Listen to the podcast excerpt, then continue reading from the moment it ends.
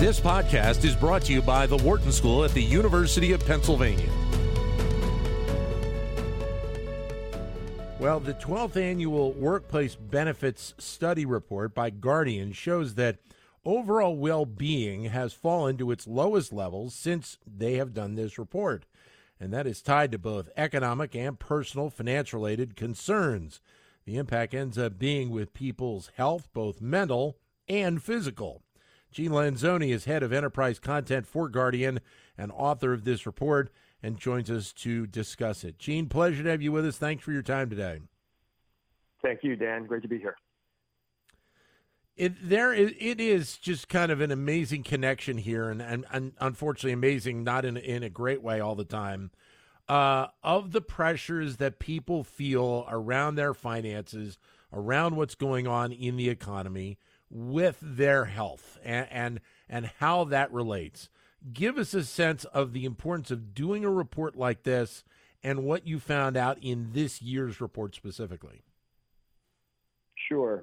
Uh, you know, as a company, Guardian's purpose is to inspire well-being. So the findings from this latest study, as you pointed out, are somewhat concerning because we found that workforce well-being is at a 12-year low, and that's largely because of economic and personal financial pressures. You know, concern about higher prices, ability to pay bills. We found that four in 10, and these are full time working Americans, say they're living paycheck to paycheck. May have seen stats that are higher than that, but that's among just all adults. These are people working full time saying that they're having a hard time uh, making ends meet uh, without working maybe multiple jobs. So financial pressures, they don't exist in a silo though and they are playing an outsized role in impacting employees' mental and physical health as well. So just as mind, body, and wallet-related stressors are all interconnected, Dan, so too are the solutions for improving overall well-being, and that means leveraging workplace benefits policies, creating an empathetic and flexible workplace culture. Those all go into helping support workers and their well-being. So part of this, from my perspective, is obviously what the people are going through, but part of this is also the recognition by the companies uh, of what is happening here. And and there have been, you know, the anecdotal stories, especially during the pandemic, about how companies are focusing more on the well-being of their employees because of the impacts of the pandemic. I, I guess yeah. the more important question is: Are we at a point right now where companies are thinking about this larger scale, and it is becoming a common element that they will factor in to the the benefits packages that they bring forward, but also their mindset about their employees right now. Absolutely. Today, we find the workplace is the primary source of financial products for most working Americans. That's where most people get their insurance and their retirement savings. So, more than half of working Americans today say they would actually face financial hardship without their workplace benefits. So employers are responding. Uh, more American workers are turning to their employer and asking for help in addressing their financial concerns. Uh, but of course, employers are facing their own economic headwinds, right? Merit increases and bonuses are kind of shrinking or off the table. So offering lower cost, high impact benefits like supplemental health insurance can be an effective way to help meet employees' needs hospital indemnity insurance, critical illness insurance, and accident insurance are all ways to help pay for expenses that are typically not covered by a medical plan. So those are the kinds of benefits that working Americans today are looking for, and they are hoping that their employer can help provide that relief.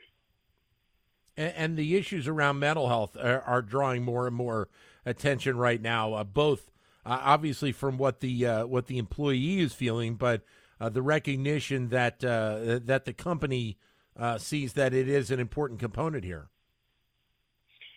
Yeah, and you know there was a mental health crisis well before the pandemic, but certainly COVID nineteen uh, accelerated and exacerbated the trends around mental health in this country. So more employers are certainly paying attention to that, and there are more sophisticated and robust behavioral health resources that are available for employers to make uh, available to their workforce today. And I think you're seeing more senior leadership teams recognizing the impact that poor mental health can have on productivity, right, on absenteeism as well as presenteeism, and on overall workforce health and the costs associated with that. How how then can companies assist their employees to, to set up or to have a better kind of scenario of what's going on? And part of this is also the financial security component, as you mentioned before. Is is I think if they feel more financially secure, that's obviously taking one level of issue that they have or may have been dealing with off the table. Yeah, that's right. When we ask questions in the study about what are the top sources of stress in their life, they're all mostly financial related at the top of that list. So there are concerns about economy that were expressed, inflation, uh, about paying down debt uh, naturally. Uh, but, you know, it's also about making sure that workers are aware of the various financial benefits available to them through the workplace. And you were just having a conversation earlier about AI. Uh, a more data driven and AI driven approach to benefits education and communication and enrollment is really needed. And we're starting to see more of that in the uh, market today. You know, helping workers better understand and make the right decisions about these valuable benefits that are available to them and to their families. Because too often workers are leaving money on the table. They're missing out on valuable benefits because the communication of those benefits was either ineffective or non-existent. So people need more personalized information, right time, right channel to ensure that the employer's investments in all of these benefits is actually paying off. And so that component of the use of AI would come from which side of the equation here? Would it come from the company? Would it come from the company that is putting forth the benefits package? How would that play out, do you think? Uh, through companies that are providing the benefits, uh, as well as through third parties, benefits administration platforms, uh, that are making this kind of data uh, available for employers to access and be able to offer a more enhanced uh, benefits enrollment experience where employees are being guided a little bit more through personalized information, you know, getting getting personalized recommendations based on information that they're willing to provide about their own situation. And there are still millions of people out there that don't have access to, to, to traditional benefits to begin with. That's right. And in small businesses, which may not offer life insurance, disability insurance, retirement plans, and that's another issue contributing to the lower financial wellness scores that we're seeing. And during the pandemic, some of those companies were forced to stop offering benefits. Many of those companies went out of business. Many of these workers are now working reduced hours or had to find new work at lower salaries. So all of those things are kind of contributing to that declining financial wellness that we're seeing in this year's study. So does the structure of how everything is both brought forward and understood is that need a tweak as we move forward here? Yes. Uh, yeah, I, I, think the emphasis really needs to be on, first of all, are you offering the right benefits for your workforce? Really understanding the composition of your workforce. What are their needs? But then making sure that you're delivering a benefits experience that will really help their, the workforce understand what's available to them and take advantage of it. And I think there really is a lot that technology, and again, talking about AI, what technology can do to really improve that benefits experience, which includes from the very beginning, just being aware and then signing up for benefits that are the right fit for workers and their families. That's huge. but it sounds like it, it. It sounds like at least there is an understanding that this is an area that has to be addressed, both from obviously from the employee side, but from the co- company side as well. Yeah, absolutely, and you're seeing more companies, as you said, Dan, focusing on workforce well-being.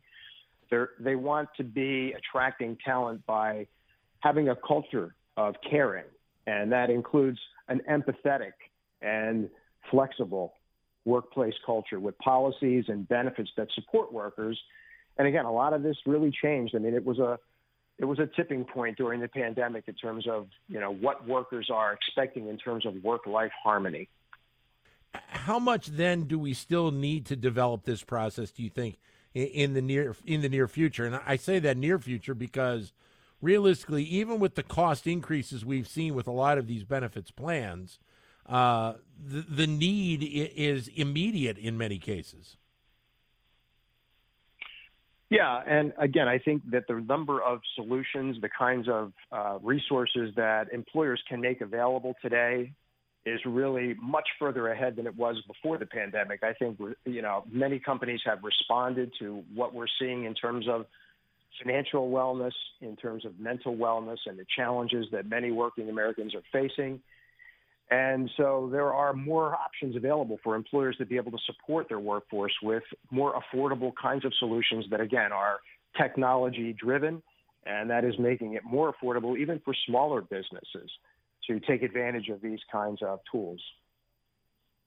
Because, if, especially for small businesses, those are are areas that I think at times where you can see the uh, the potential fall through the cracks at times. Because I think the expectation is that with maybe fewer resources, the small business doesn't have the opportunity to provide the same type of experience that a big big firm would be able to. Yeah, and one of the trends that we're seeing in the market is professional employer organizations, right? So organizations that are able to make benefits available to small businesses that are more reflective of large company benefits, as you say. So small business, but big benefits made available through these professional employer organizations where it's it's a pooling concept. So these small businesses can access uh, benefits and, and platforms that enable them to deliver a benefits experience for their smaller workforce that looks more like what you might get if, if you were in a Fortune 100 company. We talked about AI briefly before, but uh, is AI the area that seemingly has the opportunity to be able to uh, make a significant impact uh, as we move forward with a lot of these concerns here in the next few years?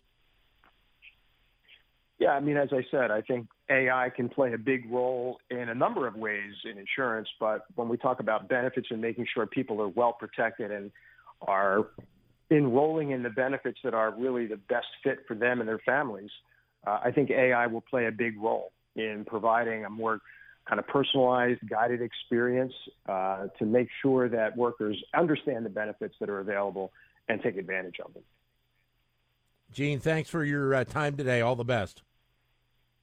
All right. Thank you, Dan. And best to you and happy Thanksgiving. Thank you. You as well. Gene Lanzoni, who is the head of enterprise content for Guardian. To explore more content from the Wharton School, visit knowledge.wharton.upenn.edu.